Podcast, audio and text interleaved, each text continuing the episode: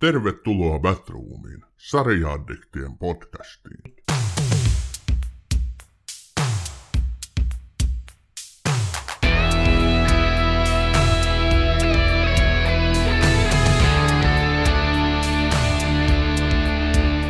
Tervetuloa Batroomiin, hyvät kuuntelijat. Tavallisuudesta poiketen me emme tänään jaarittele turhia. Meillä on, meillä on tavallisuudesta poiketen teille kaksi sarjaa käsiteltävänä. Toinen todellinen kuluvan syksyn hitti, Netflixin ennätykset rikkonut mustekala peli eli Squid Game. Ja toinen täysin vastakkainen, mutta hyvin monella tapaa kuitenkin täysin samanlainen, eli brittilaatua täynnä oleva Vigil. Ja lähdetäänpäs rohkaamaan saman tien. Terve Ossi, mitäs kuuluu? Erittäin hyvä kuuluu Sami Kangasperko. Joko olet otsanut, ottanut itsellesi Apple TV Plusan tai Apple Plus TV, joka tapauksessa tämän hedelmätelevision, että tuota, voisit katsoa Foundationin u- uuden hienon tuotantokauden, jossa on Laura Birni, eli säätiö-sarjan Skifiä. No en ole, kun mulla on, kahde, mulla on kahdeksan, laskin tossa Mitä?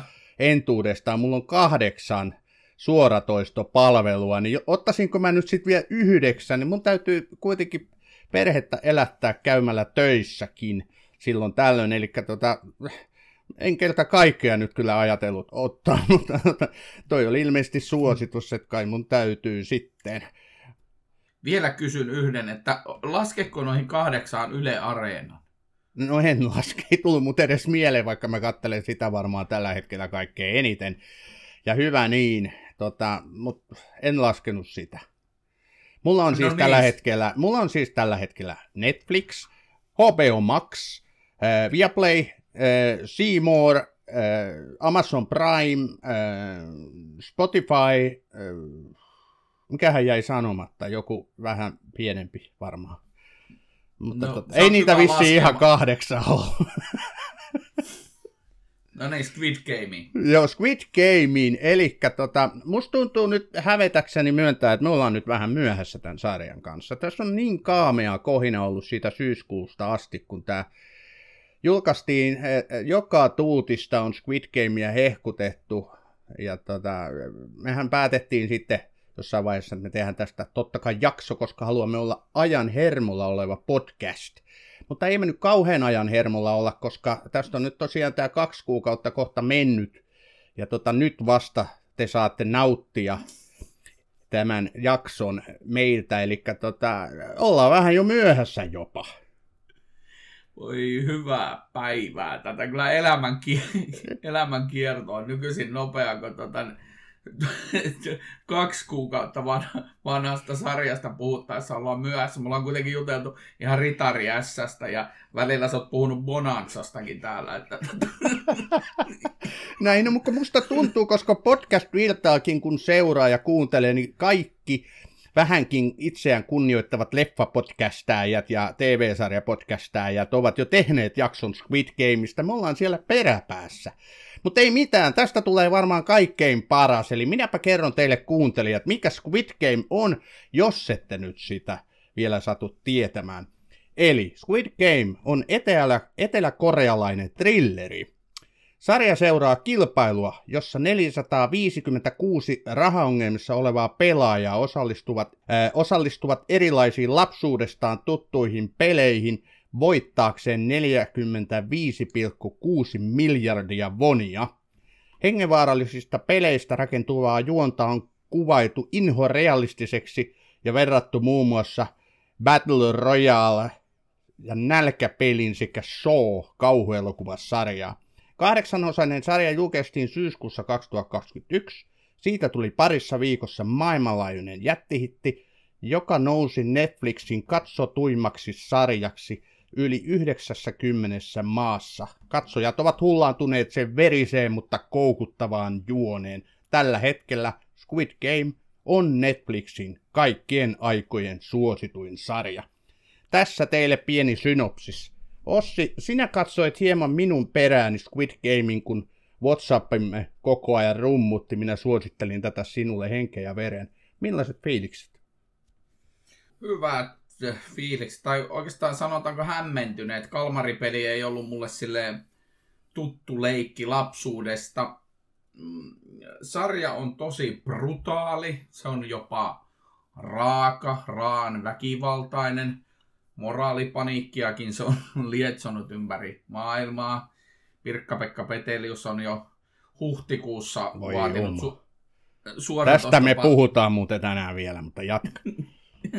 vaatinut suoratoistopalvelujen tuota, ikärajojen tarkistamista ja sitten e, erilaista e, hässäkkää on. Esimerkiksi New Yorkissa kiersivät Halloween asuina nämä Squid Gamein vartioiden punaiset asut, jossa kypärässä on näitä kolmioita ja ympyröitä ja muita. Ja onhan tämä siis, tämä on ilmiö, tämä ei ole itse asiassa enää edes televisio-ohjelma sillä tavalla, että harvoin mm, esimerkiksi näistä suomalaisista nettilehdistä on niin helppo lukea juttuja jostain TV-sarjasta kuin tällä hetkellä Squid Gameista. Siitä löytyy kymmeniä juttuja suomeksikin, mikä on aika poikkeuksellista näihin meidän sarjoihin. Joo, kyllä suomalainen media ottaa kiinni tämmöisiin TV-hitteihin, ja tässäkin suhteessa he ovat olleet erittäin kiitettävästi Squid Gamein kimpussa. Tässä on ollut tosiaan montakin niin kuin lähestymiskulmaa. On ollut yksi se, että millainen on Netflixin suurin kassamangeetti niin kuin taloudellisesti. Sitten on ollut myöskin se, että moraaliposeeraajat ovat käyneet tämän niin kuin sarjan kimppuun oikein huolella. Kummastakin varmaan puhutaan tässä teille tänään. Nyt ihmiset tässä kohtaa kerron, että tämä meidän jaksomme Squid Gameista käsittelee hyvin paljon spoilereita, eli jos te ette nyt halua spoiler- spoilauksia, niin siirtykää noin kohtaan 30 minuuttia, jolloin me alamme puhua toisesta sarjasta teille. Tämä nyt sitten niin kuin Minä tuota, lu- varauks... Meidän on pakko spoilata tänään, tämä teille niin kuin varoituksena. Varmaan 35 minuuttia. tai 36 ja puoli. Okei, kelatkaa sitten sinne, jos ette halua spoilauksia. Tota, joo, toi oli aika hyvä toi sun analyysi, piti sisällään jo monia asioita, mihin tartutaan kiinni. Tämä tosiaan, tämä Squid Gamein menestys on nyt, niin kuin, tässä on yksi kulma se, että tämä on jatkumoa näiden korealaisten elokuvien ja TV-sarjojen kasvavalle suosiolle länsimaissa. Eli nyt on tullut rytinällä Etelä-Korea niin kuin TV- ja elokuvan markkinoille. Tämä varmaan lähti siitä Bong Joon-hoon ohjaamasta Parasiteista, joka tota 2009 aika lailla tyhjensi sen Oscar-pöydän, muun muassa parhaan elokuvan Oscar-palkinnon sai ensimmäisenä ei-englanninkielisenä elokuvana. Ää, ää, tota, mä luulen suuri ele- yleisö sitten sen myötä alkoi niinku kiinnostua ja totta kai suoratoistopalvelut äkkäs, että jos jossain on markkinoita, niin, niin Aasiassa ja sieltä löytyy populaa katsojana, mutta löytyy myös populaa tekijöinä ja, ja paljon halvemmalla varmaan, mitä nämä Hollywood, Hollywoodin tekijät. Ja tota, Parasiteista vielä sen verran on muuten loistava elokuva, niin jos pidätte Parasiteista, niin tykkäätte takuu varmasti myös Squid Gameissa. Eli näissä molemmissa juoni on ensisijaisesti thrilleriä, mutta tämän kauhistuttavan tunnelman vastapainona on runsaasti mustaa huumoria. Ja tästä mustasta huumorissa mä tykkäsin kyllä Squid Gameista edelleen tosi paljon. No, siinä on kyllä mustaa huumoria, mutta jos lähdetäänkö sä vähän, menit aika lähelle mun mielestä tuossa, että sanoit, että Parasaitin suosiosta äh, takia, niin tästä on tullut niinku suosittu.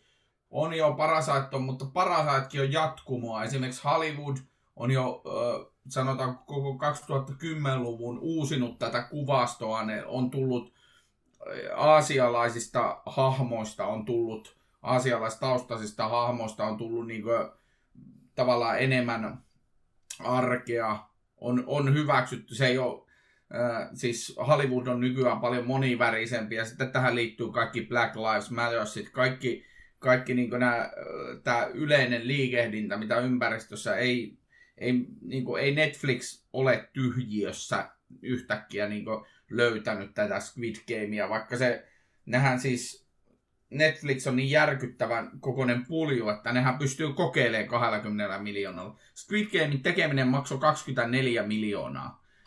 euroa, mikä on aivan käsittämättömän vähän noin suositulle sarjalle. Todellakin se 40 kertaisti tämän tuloksen itse asiassa, mutta tota, ei mennä nyt vielä näihin talouskysymyksiin tai lukuihin.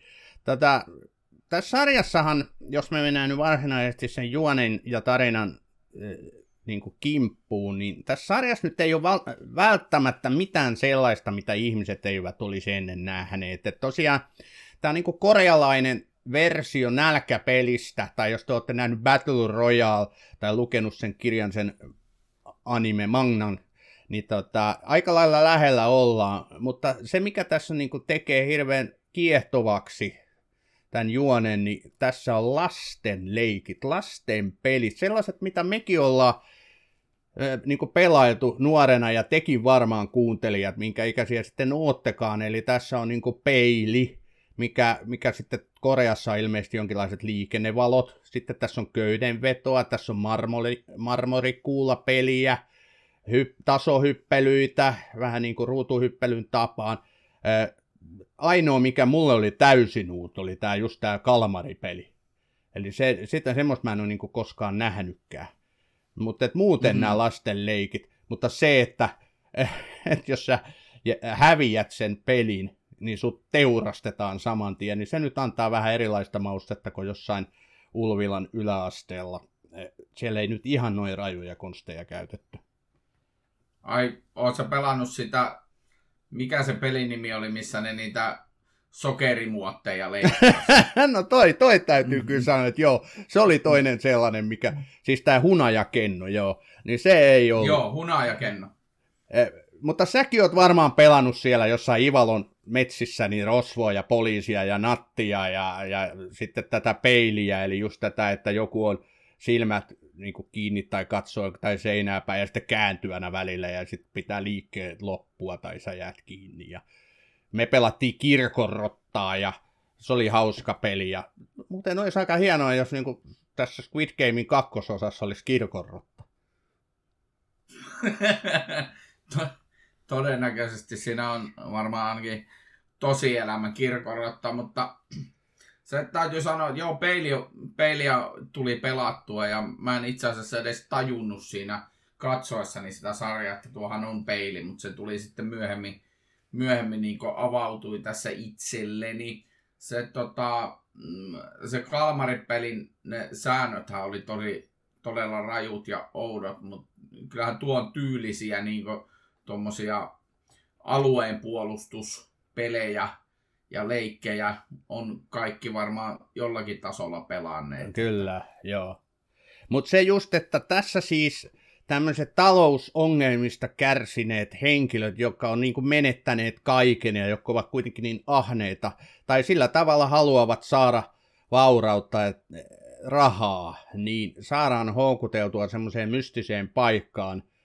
456 ihmistä heitä aloittaa tämän pelin, ja vain yksi jää sitten voittajana jäljelle ja saa sen satumaisen summan 45,6 biljoonaa vonia, ja tota, mikä oli sitten ilmeisesti 35 miljoonaa dollaria, näin se, näin se vissiin meni se kurssi. Ja joka tapauksessa nämä henkilöt sitten tutustuvat toisiin, he löytävät niin kuin yhtymäkohtia ja he siellä sitten ryhmäytyvät, erilaisia persoonia, löytyy rosvoa, todella, todella niin kuin häikäilemättömiä tyyppejä, gangstereita, sitten löytyy tämmöisiä yksinäisiä susia, naisia, miehiä. Ja tämä meidän pää, tässä oleva päähenkilö, Seon Gi-hun, anteeksi muuten mä en siis edes yritä lausua koreaa, niin, niin hän tota, saa sitten omaan ryhmäänsä semmoisia henkilöitä ja heidän niin kuin, kemiansa muuttuu siinä sarjan aikana. Tämä Kihon, se on Kihun, on siis täysin niin kuin, peliriippuvainen, menettänyt rahansa uhkapelissä ja tota, kiiluva silmäisenä yltää sitten sitä hamstrata joka paikasta. Hänellä on äitimuori vanha, joka jotakin hän varastaa rahaa ja sitten niin kuin sen, tämän sarjan aikana hänen kasvukäyränsä on tietysti niin kuin tämmöisissä sarjoissa yleensäkin, että hänestä alkaa löytyä uusia puolia alkuun. Hän on täysi luuseri, mutta loppua kohden hänestä sitten kasvaa sankari. Ja tota, äh, niin, mitä mieltä sä näistä, näistä niin kuin hahmoista olit? No mä, Mun täytyy sanoa, että mä kyllä tykkäsin tuosta päähenkilön Gihunista. Se oli itse asiassa aika hyvä näyttelijä tämä Lee Jung Jae, joka on tämä sarjan päähahmo, mutta se mistä mä oikeasti tykkään on tämän Gihunin eli päähenkilön serkkua näyttelevä, näyttelevä Sang Vuota esittävä Park Hae So, joka oli mun aivan ihan niinku ehdoton jotenkin suosikki tässä sarjassa. Lisäksi nämä erilaiset, sitten se, sit se vanha ukko, Oh Joo. Oh Il Nam se taisi olla siinä. siinä. Nämä on tosi mahtavia nämä nimet, mutta siis joka tapauksessa sitten, äh, sitten tämä tota, tää pohjoiskorealainen tyttö, joka esitti sitä pohjoiskorealaista Niin, jo, se oli se loikkari, kyllä, joo. Mm. Nämä naiset tässä oli mun mielestä siis just tämä Kang Sae Byok. Sori nyt ihmiset. Me yritetään päästä nyt näistä nimistä, mutta pakkoa niitä nyt on mainita. Joo, ja nämä kuuluu kaikki samaan ryhmään. Ja tota, tässä nyt sitten eri, erilaista niin henkilökemiaan liittyvää tämmöistä tarinaa tosiaan on, että luusereista tulee sankareita ja sankareista tulee luusereita, ja semmoiset hiljaiset hissukat niin osoittautuvatkin täydelliseksi niin kuin vastakohdaksi, eli jos sä luulet, että tuolla ei ole mitään merkitystä tässä sarjassa tai tässä pelissä, niin erehdyt. Ja näiden yhdeksän jakson aikana sitten seurataan näiden pää, tai näiden henkilöiden osallistumista näihin peleihin ja siitä, että miten he selviävät tästä kaikesta. Ja kyllä niin kuin katsojalla on pelkoa, surua, enemmän pelkoa, vielä enemmän surua niin kuin matkansa, matkallaan mukana. Tämä on eräänlainen dystopia, mutta jos verrataan esimerkiksi johonkin niin kuin synkkyydeltä johonkin Handmaid's Tale, niin ei olla lähelläkään, vai onko eri mieltä? Niin, Handmaid's Tale on myös niin yhteiskuntakritiikkiä, siinä kritisoidaan aika suoraan mutta onhan tässäkin yhteiskuntakritiikkiä. No siis tämä on koko, siis tämä on hyvin samalla tavalla kuin nälkäpeli, nälkäpelin yhteiskuntakritiikki. Ja tässä se on niin kuin, tämä yhteiskuntakritiikki on tämä meidän äh, no, kapitalistisen yhteiskunnan sen, että kun raha merkitsee meille lopulta kaikkea. Että siis mun mielestä kaikista parhaiten kuvastaa se, onko se nyt toisen jakson otsikko, joka on helvetti, kun ne joutuu palaamaan sinne omiin, omiin tilanteisiinsa ne ihmiset, niin ne niin kuin, sitten vastapainona on tämä Squid Game ja sitten toisella puolella on helvetti. Niin se kertoo mun mielestä, mistä tässä sarjassa on kysymys. Ja ainoa kerta varmaan koko elämäni aikana, kun mä oon ollut Kim Jong-unin kanssa samaa mieltä, niin on, oli se, kun se sanoo tästä sarjasta, että, että tämä kuvastaa etelä-korealaisten tota, rahan himoa ja ahneutta tämä sarja, niin itse asiassa se ei kuvasta edes eteläkorealaisten, vaan se kuvastaa meidän kaikkien länsimaalaisten kapitalistien ahneutta. No niin, kyllä. Tässähän tosiaan esimerkiksi Guardian lehti kirjoitti osuvasti, että sarjassa talttumapintana on se tosiasia, että Etelä-Koreassa on tosielämässäkin valtavat tuloerot yhteiskunnan köyhimpien ja varakkaimpien välillä, ja täydellinen köyhyys voi ajaa niin kuin epätoivoisiin tekoihin. Ää, niin, kyllä, se, se, tämä sarja esittelee meille Etelä-Koreaa. Mä en voi edes väittää tietäväni Etelä-Koreassa juuri mitään. Mä tiedän sieltä jotain urheiluun liittyvää, mä tiedän, että pääkaupunki on Seoul, mutta siinä se, se melkein onkin. Että tässä sarjassa kyllä niin pääsee vähän pintaa syvemmälle ja näyttää sen kahtia ja on. Että niin kuin sä hyvin sanoit, niin toisen jakson otsikko tai nimi on Helvetti. Ja ihmiset, siis, tai siis nämä pelaajat saa mahdollisuuden poistua täältä Squid Gameista, ja he niin kuin poistuu ilomielin, he äänestää, että tota, joo, he lähtevät.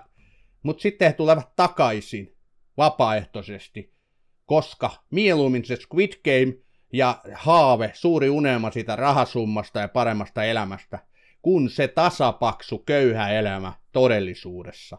Et se tässä niin on myöskin pointtina tässä sarjassa. Tiesitkö sä muuten Ossi, että tämä ohjaaja ja käsikirjoittaja Wang Dong-hyuk, joka muuten 2008 vuodesta alkaen on tätä sarjaa kehitellyt, niin hän, hän joutui itsekin ihan samanlaiseen tilanteeseen, eli ihan konkurssin partaalle sen vuoden 2008 talouskriisin jälkeen. Hän oli Joo, erittäin se... ahdistavassa tilanteessa. Joo, siitä se alkoi sen ke- tuon sarjan kehittäminen ja siis itse asiassa sehän ei päättynyt missään vaiheessa, eli ne suurin piirtein viimeisen kuvaushetkeen saakka muokkas ja modas sitä, sitä tilannetta. Se on hyvin niin kuin, tälle yhteistyössä niiden näyttelijöidenkin kanssa tehty. Mutta se kun puhuit tuossa, että et tiedä mitään Etelä-Koreasta, niin aivan liian vähän itsekin tiedän.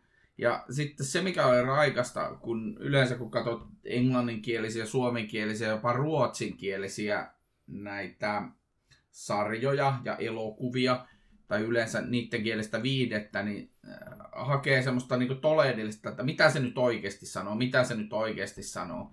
Niin tässä kun äh, oli aivan neutraalina, ei mä en tajua Koreasta sanaakaan. Mä yritin niitä nimiä saada kiinni. Välillä mä en tajunnut, niin ne lausuu ne nimetkin niin kummallisesti, että niistäkään mennä saada kiinni. Niin siinä on jotenkin, se on todella raikasta, mutta sitten kun mm. luki muutamia kommentteja näiden korealaisten itsensä sanomana, niin ne sanoo, että se on, heidän mielestään on hämmästyttävä, miten tämä sarja on niin suosittu, koska se on koreaksi käsikirjoitettu niin hyvin. Siis että se läppä, mikä siellä on, niin kuin, mitä ne heittää ne hahmot toisille, niin se ei niin kuin käänny. Tosin siihen liittyy myös se, että kun ihmiset ei tunne Etelä-Koreaa eikä Etelä-Korean kulttuuria, niin vaikka ne jutut kääntäisi, niin harva varmaan tajuaisi. Joo. Nämä on just semmosia, mikä te, toi sana raikas on mun mielestä hyvä. Mä tykkään kans katsoa nykyään korealaisia ja muutenkin niinku aasialaisia, japanilaisia, kiinalaisia nyt en ole hirveästi tästä viime aikoina katsonut, mutta se on, se on niin erilaista. Se, se kieli pelkästään on niin hauska. Siinä on semmoinen laulava, laulava hassu niin kuin intonaatio, että sekin niin kuin kiinnostaa ihan hirveästi. Ja sitten tosiaan nämä yhteiskunnat, vaikka nämä on länsimaisia, niin ne on kuitenkin hyvin poikkeavia tästä meidän eurooppalaisesta meiningistä, niin se on, niin kuin, se on todella raikas seurata tämmöistä. Se, mitä Squid Game esimerkiksi samalla kuin Parasite tarjoaa, niin se on niin kuin nämä sosiaalinen, sosiaaliset, ihmisten väliset sosiaaliset suhteet ja ennen kaikkea perhedynamiikka. Ja niin kuin sä huomaat, niin tässäkin sarjassa perheet on hirveän tärkeitä, itse asiassa tuommoinen eteläkorealainen niin kuin lähtökohta on se ajatusmalli, että lapsi on syntymästään saakka velkaa vanhemmilleen, ja tätä velkaa lapsi sitten yrittää maksaa takaisin pitämällä huolta vanhemmistaan koko näiden elinjään ajan. Ja äiti on yleensä vielä isää tärkeämpi, eli tässä keskiössä, koska naiset on useimmiten kotiäitejä ja miehet sitten taas pyörii töissä ja kapakoissa – ja tulee lähinnä kotiin nukkumaan. Niin tämä perhedynamiikka tässä esitellään todella vahvasti tässä sarjassa. Tämä ei ollut siis mun omasta päästä, vaan tämä on nyt osa sitä keskustelua, mitä tässä sarjassa on käyty. Tämä on Batroom. No nyt ollaan asian ytimessä. Tässä on siis tosi paljon, paljon käyty kaikenlaista keskustelua. Ja siis sekin on hauska, koko, niin kuin, kun puhut tuosta perhedynamiikasta, niin sittenhän tässä niin kuin, eh, käsitellään myös tietyllä tavalla tätä ryhmädynamiikkaa, että miten ihmiset toimii keskenään, kun sitten kun siinä kun ne on vähän aikaa suljetussa tilassa, joka on muuten eh, varmaan tämmöisen niin kuin, ilmeisesti modernin tarinankerronnan yksi tapa paeta tätä kaikkia teknisyyttä ja kaikkea muuta, mitä tähän maailmaan nykyisin liittyy niin paljon, niin suljettu tila poistaa sen. Niin sitten tota, siellä on just näitä, että kun monta sataa ihmistä on pienessä tilassa, niin yllättäen ne klikkiytyy ja alkavat käymään toisiaan vastaan. Joo. Mutta tämä ei ole mikään korealainen, vaan tämä on kyllä ihan yleismaailmalainen. Ja sit, siinä kohtaa tämä sarja osuu, osuu niin kuin nappiinsa. Niin kuin mä sanoin tuossa yhdessä vaiheessa, yritin ainakin kuvata, että sankareista tulee roistoja ja roistoista sankareita, tai luusereista sankareita ja sankareista luusereita, niin sen tämä esittää, että just mitä tapahtuu tuommoisessa tilanteessa, missä yhdistyy niin kuin ahneus, kuoleman pelko ja sitten erilaiset ihmiset toistensa kanssa ja toisiaan vastaan. Niin siinä tämä sarja on todella hyvä. Toi nälkäpeli, siis tämä elokuvasarja, niin ensimmäinen niistä elokuvista mä tykkään siitä todella paljon. Siinä on jotain samaa, ja se mun mielestä oli lähtökohtaisesti erilainen tarina niin kuin aiempiin nähden, että lähetetään niin kuin nuoret tappamaan toisia ja pelaamaan, no siinä ei ollut rahasummassa kyse. Mutta tota, mut se on siis skifiä enemmänkin. Ehdottomasti tämähän ei ole niinku skifiä. Mutta tota, niissä on hirveän paljon samaa siinä ykköselokuvassa ja tässä sarjassa. Nälkäpeli, mä, mä oon sanonut sen ennenkin tässä podissa ja mä sanon sen taas, että mä suutuin itse asiassa niistä kahdesta viimeisestä nälkäpelielokuvasta. Mun teki mieli, mieli hakata väkivaltaisesti jotain kappaleiksi ja tuhota se siihen nälkäpelityyliin, koska ne kirjat on, vaikka okei okay, ne on nuorisolle ehkä itseäni nuoremmille suunnattuja, mutta ne kirjat on aivan loistavia. Se kirjojen loppu on todella hyvä ja se, miten se tuhottiin aivan täydellisesti siinä elokuvasarjassa, niin se on kyllä Hollywood-kompromissien yksi masentavimpia puolia. Piti tehdä vaan rahaa ja sitten venytettiin se tarina semmoiseksi ihan taikinaksi. Olen täysin samaa mieltä. Siinä on yksi hyvä esimerkki epäonnistunutta elokuvasarjasta. Ykkönen loistava, kaksi muuta kuraa. Mutta ei puhuta siitä enempää. Puhutaan sitten yhdestä näkökulmasta vielä, että, että nyt puhutaan niin nimityksellä Korea Noir. Korea Noir on nimitys väkivaltaisille korealaistrillereille, ja se on nyt suurinta hottia tällä hetkellä. Et amerikkalaistu... No mitä muita tähän nyt Siis amerikkalaistuotantoihinhan verrattuna nämä korealaissarjat ja elokuvat on huomattavasti edullisempia toteuttaa, mutta laadultaan ne ovat yhtä korkeatasoisia, näin voidaan sanoa. Tästä tämä johtuu sitten taas siitä, että Etelä-Koreassa on 2000-luvulla alettu panostaa todella paljon elokuvan tekemiseen, sarjojen tekemiseen ja, ja niin koulutuksen kautta medialan koulutukseen. Se kasvupotentiaali on siellä valtava.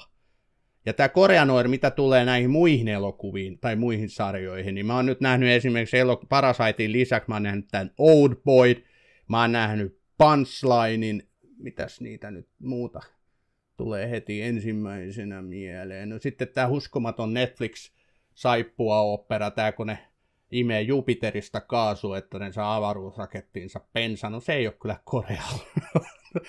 se ei ole kyllä Korea, se ei ole kyllä Korea noiria, eikä kyllä muista elokuvan nimeäkään tai sarjan, mutta on aika huvittava.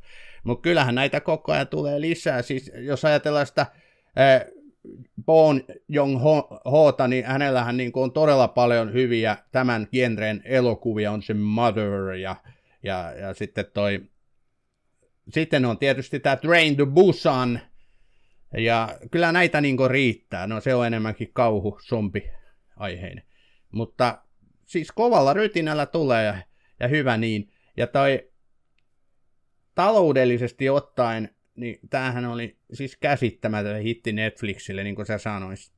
Että 764 miljoonaa euroa tällä hetkellä, tai no mä en tiedä mihin mennessä, on saavutettu. Miten se, miten se Netflix voi niinku mitata sen tuolle, kun niillä on joka paikassa niinku kuukausimaksuilla ne jutut. Niin Ei sitä ole niin...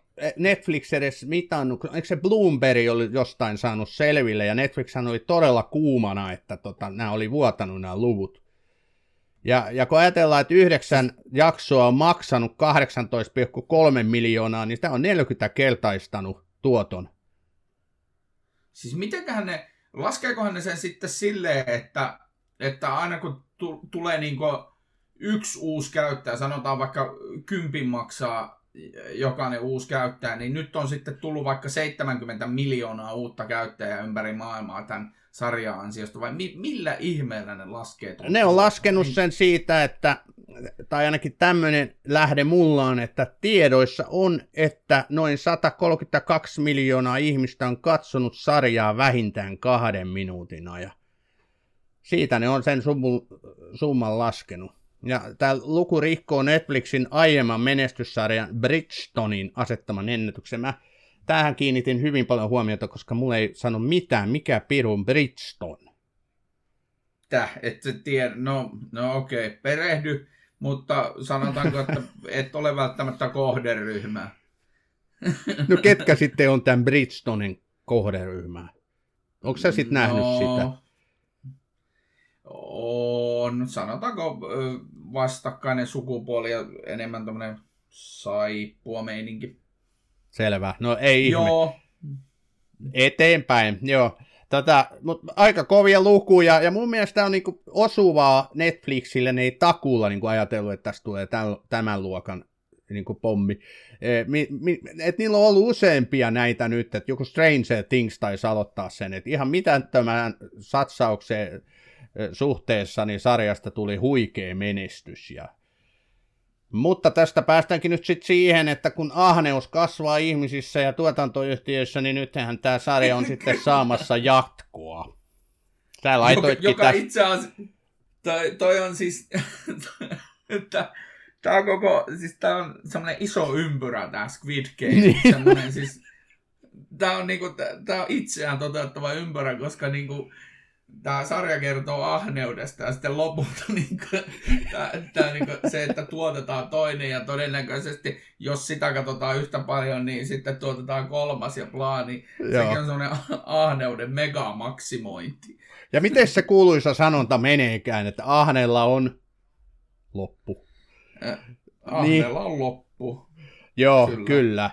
Mä, mäpä kerron tämmöisen tähän loppuun, että tai en mä tiedä onko mä lopussa, mutta ainakin lähellä loppua, niin eh, vaikka kyse on siis tässä sarjassa fiktiossa, niin moni eteläkorealainen sarjan katsoja on tempautunut tämän sarjan käänteisiin siinä määrin mukaan, että käyntikortissa nähtyyn puhelinnumeroon on soiteltu tuhansia kertoja.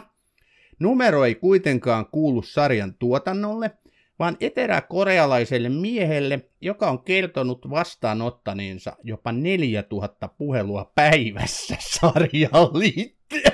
Tämä on niin, kuin niin hyvä. Eli siinä on tosiaan kohtaus, missä on käyntikotti, siinä on puhelinnumero, ja tuotantoyhtiö tai kenen lienee pienestä mokasta johtuen, siihen tuli aito puhelinnumero, ja sitten menee jollekin random tyypille Etelä-Koreassa, ja se saa 4000 puhelua, kun innokkaan fani päätti vähän kokeilla, että mitä tapahtuu, jos soittaa tuohon numeroon. Onko sä Ossi soittanut siihen numeroon? En, en mä soittele mihinkään, mutta yksi tämän sarjan isompia suosion syitä on se värikkyys. Se, aina kun mennään sinne pelipaikoille, ne menee semmoisen värikkään labyrintin läpi, porraslabyrintin. Ja se on siis todella niin kuin, siinä on kolmioita, siinä on muotoja, siinä on, se on siis todella sille visuaalisestikin hienosti toteutettu, niin se on Joo. varmaan merkittäviä, merkittäviä syitä, miksi se on niin hyvä, mutta nyt on pakko sanoa ennen kuin joku alkaa kritisoimaan tota meidän Britkerton pätkää, että toki se on muutakin kuin saippua, se on seksikästä, semmoista menne, menneisyyden ooppe, tai menneisyyden, mutta tietyn kauniin ajan operaa Englannista, niin tota, se on monella tavalla värikäs sarja sekin. Squid Game on värikäs. Tässä se antaa semmoiselle sateen harmaalle Suomelle tai Suomen niin kuin, talvelle myöskin semmoista sopivaa vastakohtaisuutta. Eli kattokaa ihmeessä Squid Game Netflixillä, jos ette jostain ihmeen syystä vielä ole sitä katsoneet. Tämä on Batroom, TV-sarjojen podcast. Ja nyt me lähdetäänkin sitten aivan toisenlaisen sarjan kimppuun. Ja kun kaikki ihmiset on varmaan suurin piirtein maapallolla kuulleet, mikä Squid Game on, niin tästä sarjasta, eli Wigil, harva varmaan on kuullut. Mutta mä luulen, että laatutietoiset ihmiset, jotka tykkää brittiläisestä thrilleristä, jo tietävät kyllä mikä Vigil on.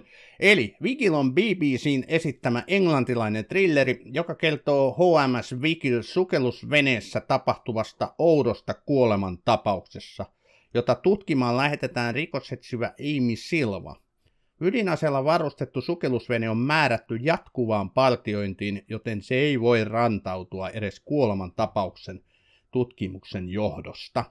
Tutkinnan edetessä selviää, että outo kuolema saattaa vaikuttaa koko aluksen tai jopa koko Britannian turvallisuuteen. Tämän kuusiosaisen minisarjan on tuottanut World Productions, jonka aiempia menestyssarjoja ovat muun muassa Bodyguard ja Line of Duty. Biggie sai ensi Suomessa lokakuussa ja tämä sarja on katsottavissa kokonaan Yle Areenassa. Ossi, ensimmäiset mietteesi.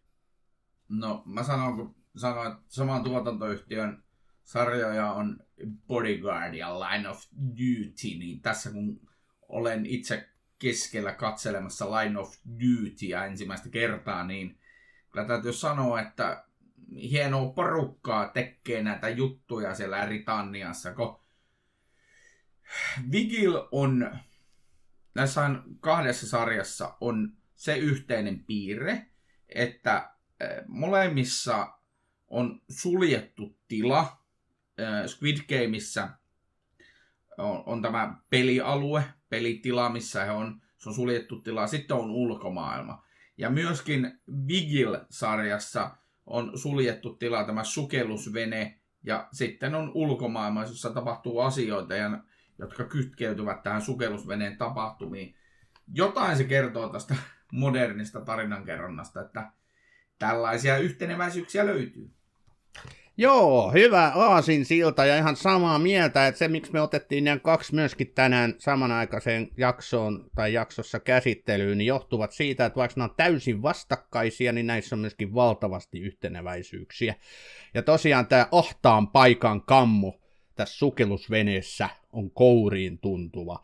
Ja, ja kyllä niin kuin jälleen kerran nostan hattua tälle, että, että niin kuin Britannia osaa tehdä, BBC osaa tehdä, ja tota, siis erittäin laadukasta tällaista draamaa, erittäin laadukasta thrilleria, nämä mitä tuossa esimerkiksi mainittiin, että Bodyguard ja Line of Duty, Bodyguard olen nähnyt, erittäin hyvä sarja, Netflix löytyy varmaan vieläkin toivottavasti, mutta tämä Line of Duty, sen verran kysyn sen sulta, kun sä, sä katot sitä tällä hetkellä, niin löytyykö jostain siis ensimmäinen kausi?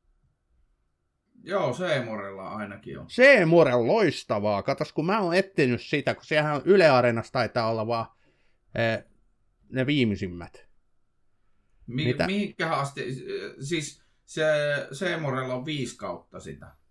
Niin mä en tiedä yhtään, kuinka pitkä sarja se ylipäätänsä on, mutta sitä on niin hirveästi kehuttu, että se, mä oon yltänyt sitä etsiä, mutta kiva tietää, että Seemorelta sitten sattuisi löytää.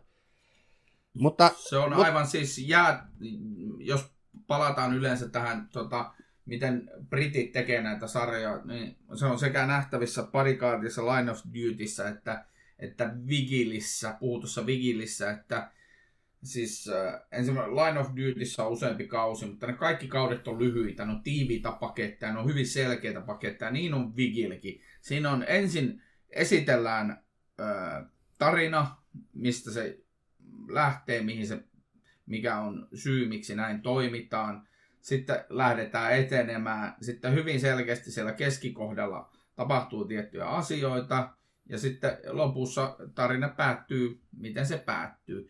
Eli se on niin kuin, ö, brittiläisellä televisiolla ihan selkeästi niin kuin järkevä tapa tuottaa näitä sarjoja. Eli niitä ei missään nimessä ikinä venytetä, niin kuin jenkit tekee. Joo, nämä etenee kronologisesti aika usein. Mä en muista, että tulisi semmoisia, että pompitaan aikajanoilla sinne sun tänne. Kyllä niitäkin varmaan on, mutta aika semmoinen brittiläinen järjestys näissä kieltämättä on. Ja aika hyvin kuvasit tuossa, että tässä on ää, alku, keskivaihe ja sitten se loppu. Ja, ja alkuhan on todella jännittävää, että alkaa koko sarja sillä, että tämmöinen skotlantilainen troolari niin uppoaa, kun joku vetää sen veneen alle, tai veden alle siis sen, sen niin kuin tämä vajeri kiinnittyy johonkin.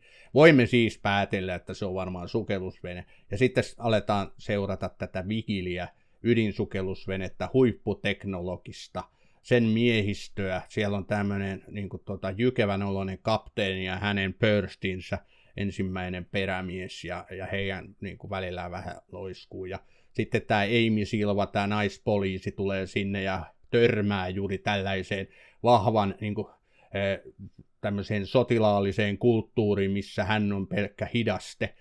Ja hän ei saa edes, niin kuin, kovan, hän ei saa edes niin kuin, tutkia mielestään tarpeeksi huolellisesti näitä asioita, mutta sitten hänestä tulee se vahva luonne esiin ja hän sitten voittaa puolelleen näiden sotilaiden niin kuin, kunnioituksen. Ja tässä on semmoista erittäin jännää niin kuin juonen kehitystä. Tämähän on niin kuin who done it.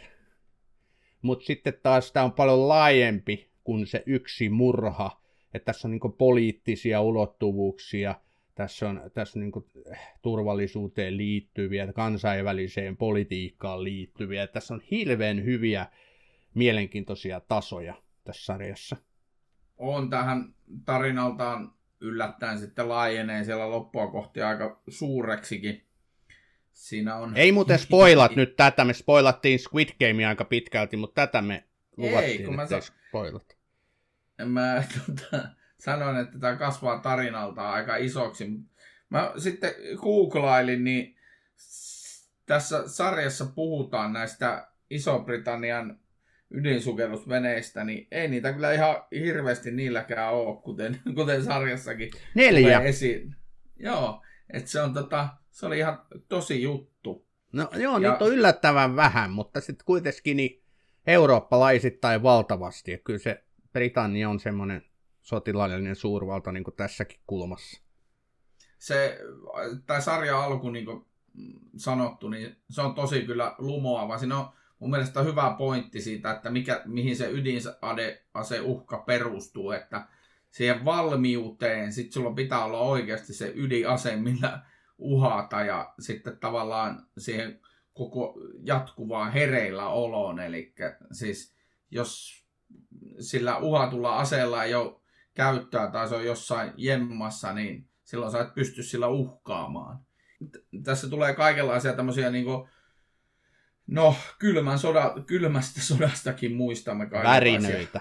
Kylmän sodan Joo. värinöitä. Kyllä, ja tässä on just se äh, erikoisuus, että tosiaan tämä on non-stoppina kieltänyt vesiä, tämä HMS Vigil. Se ei ole koskaan mennyt rantaan, näin väitetään, mutta että ne, ilmeisesti ne huollotkin on sitten jossain merillä saatu aikaiseksi, ja sen täytyy olla jatkuvasti upoksissa, koska tämä tosiaan tämä pelote, ydinasa pelote, se niinku tota, on sen varassa, että sinua ei havaita, että sä voit koska vaan lähestyä vihollisvaltiota sillä upealla aluksellasi ja niinku yllättää vastustaja täydellisesti. Sehän niinku tässä on pointtina, ja sitä tämä laivan miehistö yrittää niinku kaikin tavoin varjella, sitä yrittää britannialaiset poliitikot tästä sarjassa kaikin tavoin varjella. Mutta sitten tässä on se kulma, että tätä vastustavat tavalliset ihmiset, eli tämä ydinaseet, ovat kuitenkin tavallisille skotlantilaisille tässä kohtaa, niin myöskin sellaisen niin kuin vastustamisen aihe. Et, et tässä on niin kuin monessa suhteessa tätä niin kuin poliittista ja tämmöistä vääntöä. Tämä ei, Joo, ole se pelkkä po- murha, tää ei ole pelkkä murhamysteeri missään nimessä.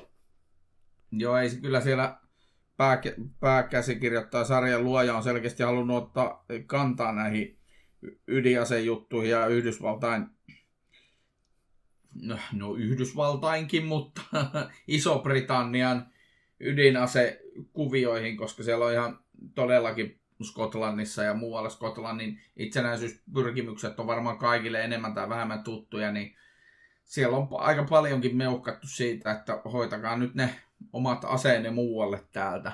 Joo, Että tuota, Tota on muuten suomalaisen todella niin kuin vaikea käsittää, kun meillähän ei ydinaseita ole koskaan ollutkaan, korkeintaan Kekkosen unelmissa, mutta et toi, et, et, millä tavalla niin kuin niihin aseisiin suhtaudutaan myöskin erittäin vastahankoisesti. Se oli muut, mu, muuten Tom Edge, joka tämän on kehitellyt ja käsikirjoittanut se, se henkilö, siis sarjan joo, hän, hän, hän, hän on rajalla, reunalla, Edge, mutta tota, ta- pa- pakko sanoa siitä, kun se on tehnyt ton Judy, ton oma elämänkerta, tai oma elämän, elämänkerta elokuvan Judy, Judy Garlandista, niin se jäi, siinä on René Selveger pääosassa, katoin sen tässä alle vuosi sitten, niin tuota, jäi vähän laimeeksi. Se, tätä yksityisetsivä sarja, jonka Tom Edke on luonut, tämä CB Strike, niin mulla ei mitään hajua, mikä se on, mutta varmaan hyvä. Joo. Mutta mennäänpäs nyt sitten tähän, että tota, mikä voisi olla parempi tapahtumaympäristö ja jännittävämpi tapahtumapaikka kuin sukellusvene. Et kukaan ei voi tulla sinne sisään eikä kukaan poistua. Ja kun- kun pakeneminen on mahdotonta, niin syyllisille kuin uusillekin uhreille metallilierjosta saa kehitettyä painekattilon. Tämä oli mun mielestä todella hyvin Hesarissa kuvattu t- tätä sarjaa ja, ja mä rakastan sukellusvene-elokuvia. Se voidaan nyt sanoa, että, että mä haluan, että nyt kohta niistä puhutaan enemmänkin, niin tämä sarja kyllä ponnistaa sieltä niiden laatuelokuvien joukosta. Ai, Hunt, Hunt of the Red October, punaisen lokakuun metsästys, kun sulla Shimi Connery, kun sulla kiiltää siellä silmissä. No, no niin, sanotaanpas nyt, että ihan ekaksi tulee mieleen Purppuravyöhyke, eli Crimson Tide, joka on vuonna 1995 valmistunut Tony Scottin, eli Ridley Scottin veljen tekemä elokuva. Siinä on Larry Hagman ja Denzel Washington pääosissa. Erittäin hyvä, onko nähnyt? Mm. No, on jos Siinähän, niin kuin, siinähän on hyvin paljon samaa kuin kaikissa muissakin, että syntyy konflikti, ja sitten kun on tarpeeksi lähellä sitä ydinase nappia käsi, niin sitten tulee vastakkain asettelua, että painetaanko sitä vai eikö paineta. Toinen on punaisen lokakuun metsästy, totta kai eräänlainen niin kuin jalokivi tässä genressä myös, eli John McTiernan vuonna 90 ohjannut, tehnyt Sean Connery parhaimmillaan ja Alec Baldwin pääosissa. Tämä on tuon Tom Clancyn kirjaan pohjautuva punaisen lokakuun metsästys. On erittäin hyvä. Onko sen nähnyt? No on tietenkin. Niin sen takia mä sanoin tuossa, mutta tota, kyllähän siis jos puhutaan nyt ihan mistä tahansa niin sukellusvene elokuvista tai sarjoista, niin kyllähän siis Das Sport on se, Totta kai. se ja kaikki. Mä jätin sen Petters. viimeiseksi, kyllä. Mä jät, mulla on vielä yksi. no kerro nyt se Das Boot ensiksi. Mikä on Das Boot? No ei. Das Boot on siis, hetkinen, se on 82, 81 tehty saksalainen elokuva sukellusvene U96 kohtalosta, joka monella tavalla ilmeisesti pohjautui todelliseen tarinaan. Siellä pari selviytyjää jäi siitä sukellusveneestä. Ja tota, se on aivan, siis se on niin lumoava leffa ja siis semmonen niin ahdistava ja paineistava ja jotenkin, että mä, mun on vieläkin vaikeasta katsoa. Kyllä, se, mä muistan sen kolahduksen, tonk, tonk, tonk. Se oli siis, siinä, siinä äänimaisema oli siinä elokuvassa jo niin uskomaton. Et, et, siinä oli, se oli hirvittävän pelkistetty tai on mutta se ahtaan paikan kammoisuus tulee iholle siinä. siinä. Siinä ei todellakaan ole mitään kirkkaita, kauniita valoja, eikä uusinta teknologiaa, vaan se on, niinku, se on peltipurkki, missä ne tyypit on, ja joka paikasta valuu vettä, ja sä kuulet vaan niitä metallisia rosahduksia, kolinoita, kun se uppoo syvemmälle ja syvemmälle, ja sitten koko ajan katsoja sä pelkäät, ja siinä elokuvassa ne henkilöt, että se paine murskaa sen. Se on niin kuin, se on todella kruunun jalokivi tässä genressä, totta kai Dashboard. Mutta jos me palataan Oletko nyt... kattonut sitä, vielä toinen Dashboard, siis oletko kattonut sitä 2008 tehtyä Dashboard TV-sarjaa, mikä oli Yle Areenassakin jossain vaiheessa? Eh. En minäkään ole sitä kattonut, kun se kerkesi poistua sieltä Yle Areenasta ennen kuin ehdin katsoa sitä, mutta haluaisin ehdottomasti katsoa senkin. Näissä kaikissa elokuvissa ja tässä Vikil-sarjassa on sama tapahtumapaikka, eli sukellusvene. Samat ilmiöt, ahtaan paikan kammo, kukaan ei pääse pois, henkilöt ovat niin kuin toisiaan vastaan eräällä tavalla. E, e, tämä, on, tämä toistuu näissä kaikissa, mutta se harvoin epäonnistuu. Tässä Vikilissä vielä sitä ahtaan paikan kammoa ruokkii se, että tämä pääosa Amy Silva – jota näyttelee tämä Suran Jones, siis Suran Jones, mm. niin tota, hän Kyllä. kärsii itsekin ahtaan paikan kammosta, hänellä on oma tragedia taustalla, mikä on aiheuttanut hänestä tämän. Ja mä sen huomaa heti katsoja siinä ensimmäisessä jaksossa, kun tämä poliisipäällikkö määrää hänet, että joo, sun pitää lähteä tutkimaan murhaa tai kummaa kuolematapausta sukellusveneelle, niin se ilme jo kertoo hänestä sen, että no niin, tulipas kiva paikka. Mm. Mä en tiedä, olis, so... oliko se vähän liikaa jo tässä, että piti sitten tehdä tämmöinen oma trauma hänelle, mutta se niin toistuu usein näissä. Niin, se on, se on modernia tarinan kerrontaa, että lisätään näitä tasoja aina sitten tähän tähän tarinaan. Ja toi, toi oli nyt yksi, Suran Jones on sille loistava roolissa, että se on huomaa, että hän on tottunut pääosa, eli liidi, koska hän on ollut parissa muussakin sarjassa, Scott and Bale ja Dr. Fosterissa ja muualla pääosissa. Mutta sitten se, mistä me Game of Thrones-fanit tietysti pidämme, niin on hänen, hänen eksä, eli puolisonsa Kirstin Longacre, joka jää maihin selvittämään Vigilin juttuja sitten rikosylikonstaapelina, jota esittää Rose Leslie. Rose Leslie, eli You know nothing, Jon Snow. Tiedätte varmaan, kuka Rose Leslie siis on. Ja kyllä, eli tässä oli näitä Game of Thrones-tähtiä enemmänkin Stephen Delane, eli joka oli tämä amiraali tässä sarjassa. Eli Stephen Delane hän oli myös Game of Thronesissa. Joo, tämä oli ihan mielenkiintoinen tämä Rose Leslien hahmo, tämä Kirsten Longrides, joka näyttelee tätä poliisia. Tämä poliisi on maissa ja selvittää siellä tätä tapahtumasarjaa ja sitten taas tämä Juran Jones on siellä laivassa. Ja tota, tämä on ihan mielenkiintoista, että tämä on rakennettu näin, että ei olla pelkästään siinä, siinä veneessä, vaan myöskin sitten olla aika paljon maissa. Niin se antaa myös katsojalle semmoista hengähdysrauhaa ja tilaa. Eh, mutta kyllä vähän silti haluan, vaikka tämä on erinomainen sarja, se nyt varmaan tuli jo selväksi, mutta kyllä tässä, niin kuin, tässä on vähän liikaa kaikkea. Et tässä on näitä tasoja, ne on mielenkiintoisia, mutta ne jotenkin alkaa sitten sinkoilee sinne sun tänne. Ja näiden henkilöiden tarinat, ne välillä myös sinkoilee sinne ja tänne. Ja hiukan olisin kaivannut enemmän semmoista tietynlaista suoraviivaisuutta joissain kohtiin. Ja tässä on ehkä tässä sarjan keskivaiheella semmoinen olo, että nyt mennään vähän liikaa jo. Et, mi, mitä mieltä sä olet? Tuliko sinulla sellaista fiilistä? Mulla tuli lähinnä, mä en nyt spoilaa, mutta mun mielestä se sarjan viides jakso on hyvä, se on jopa tosi hyvä, mutta sitten olisi tämä ihan viimeisin jakso, niin odotin vähän erilaista siitä, mutta eipä siinä, ei kannata odottaa. Mitähän siinä viidessä, viidennes jaksossa sitten sellaista tapahtui? Mulla ei tule kyllä yhtään. Se oli, se, no se oli hyvin jännittävä. Mä en nyt halua spoilata mitään, mutta, mutta se, se, se, oli hyvin jännittävä. Pidin, pidin yleisesti ottaen siitä sarjan luomasta tunnelmasta ja löydän kyllä paljon samaa esimerkiksi tuosta just Line of Dutystä, joka on hahmovetoisesti myöskin kuvattu, niin kuin tämäkin ym, hahmoveton, vaikka ympäristö on merkittävässä osassa, niin on todella hahmovetosia nämä kaikki brittisarjat, tai kaikki, mutta yleensä brittisarjat ovat. Mm.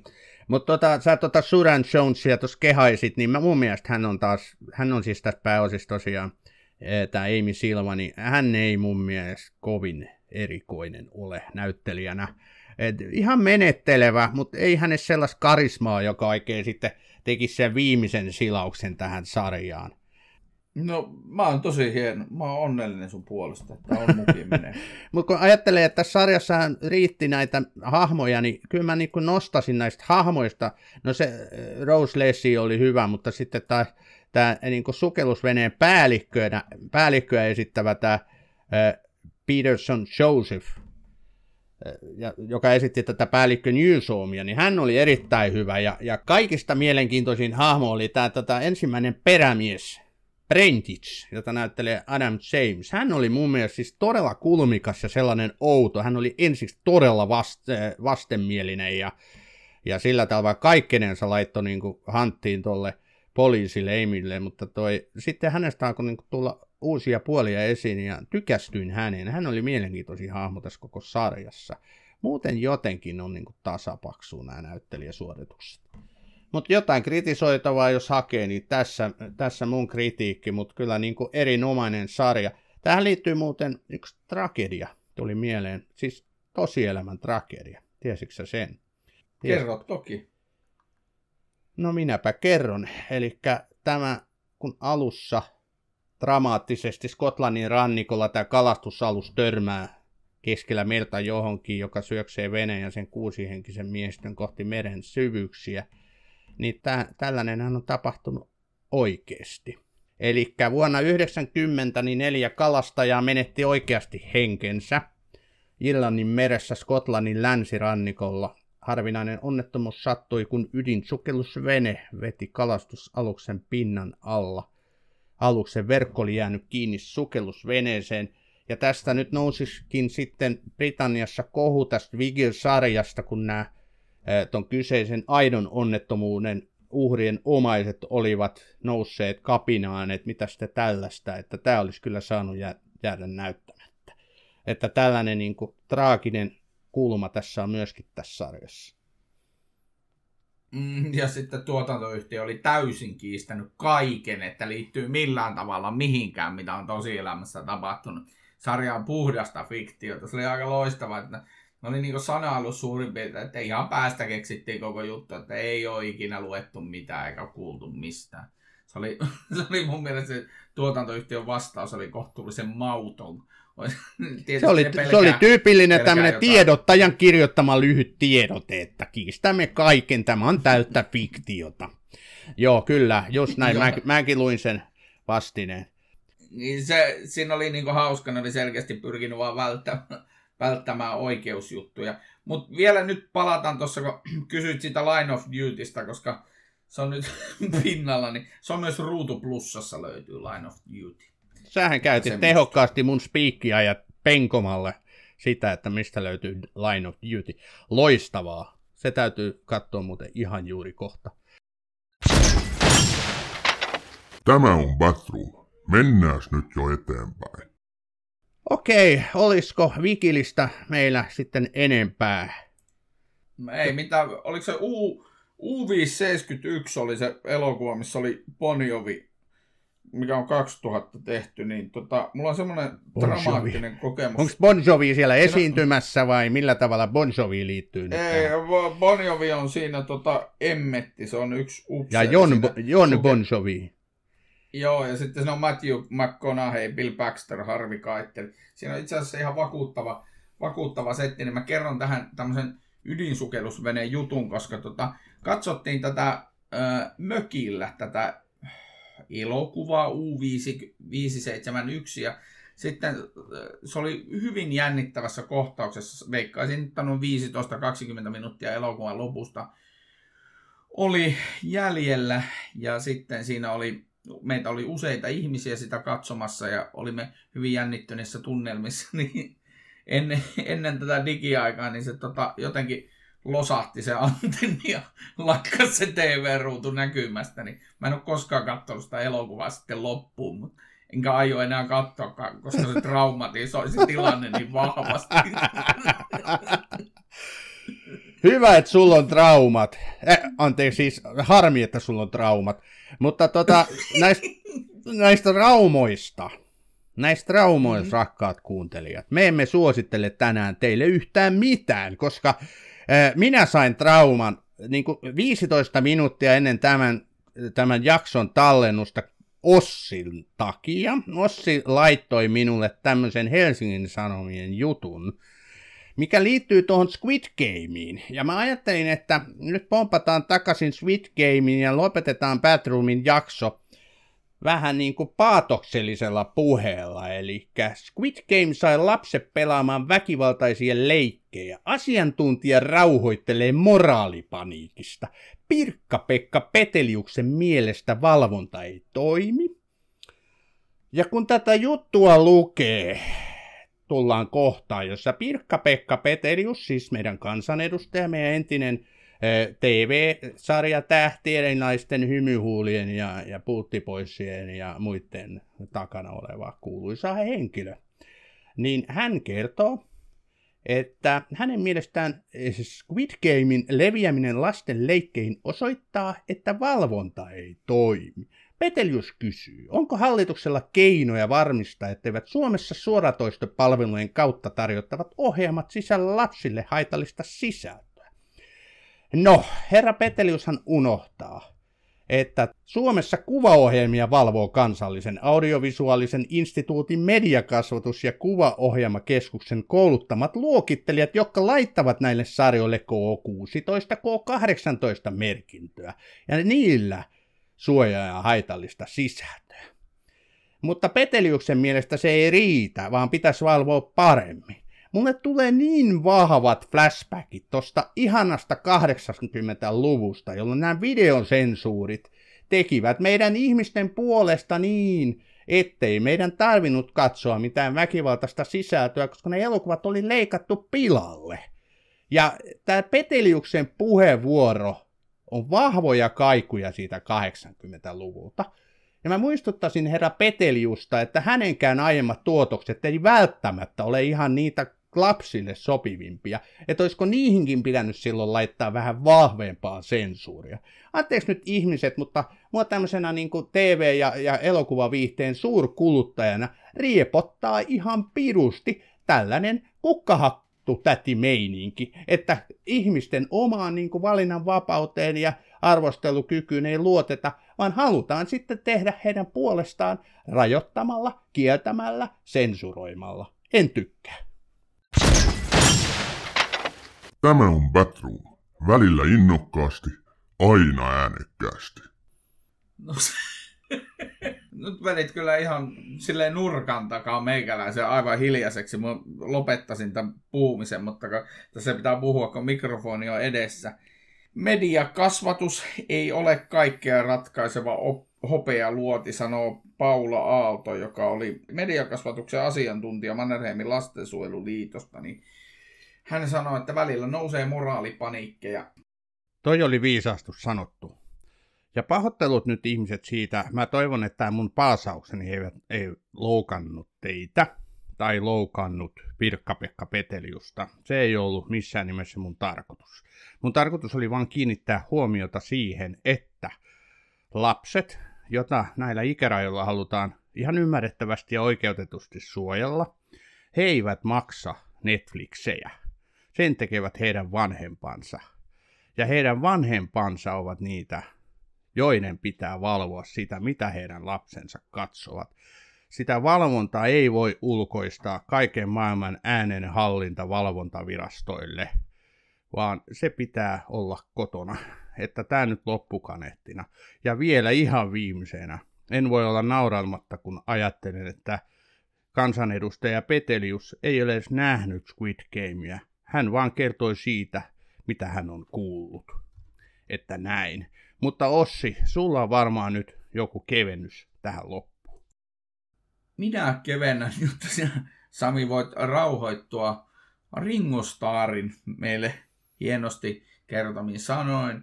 Huonolla englannilla niin sönkötän tähän muutamia englanninkielisiä lauseita, jotka jokainen voi tulkita merkitykseltään minkälaiseksi haluaa. We all live in a yellow submarine, Yellow Submarine, Yellow Submarine. We all live in a Yellow Submarine, Yellow Submarine. And our friends are all aboard. Many more of them live next door and the band begins to play. We all live in a Yellow Submarine, Yellow Submarine, Yellow Submarine. we all live in a Yellow Submarine, Yellow Submarine.